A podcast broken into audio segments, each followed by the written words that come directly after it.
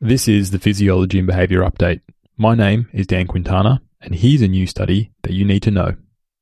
A new replication study confirms that women's facial masculinity preferences are predicted by the interaction between their relationship status and average progesterone levels.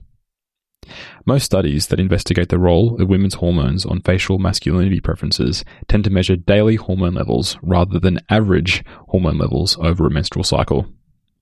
A 2018 study in just over 100 women found that the average progesterone level was positively correlated in women not in romantic relationships, but negatively correlated in women who were in a romantic relationship.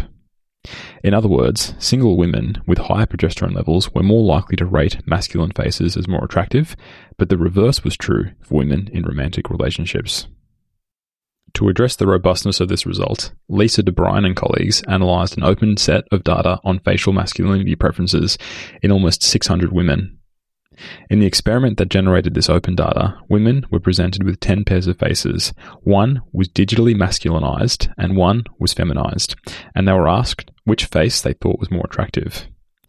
During these test sessions, which occurred up to 15 times, women also produced a saliva sample to calculate hormone levels of progesterone and noted their real partnership status.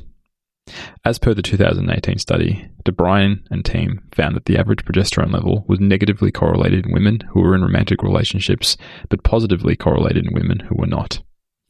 Not only does this strengthen the original finding, but it also highlights the utility of open data sets in which scholars can use to ask novel questions or to replicate prior findings. For more on the latest oxytocin, neuroscience, and psychology research, as well as my day to day research process, check out my Twitter feed, which is at dsquintana.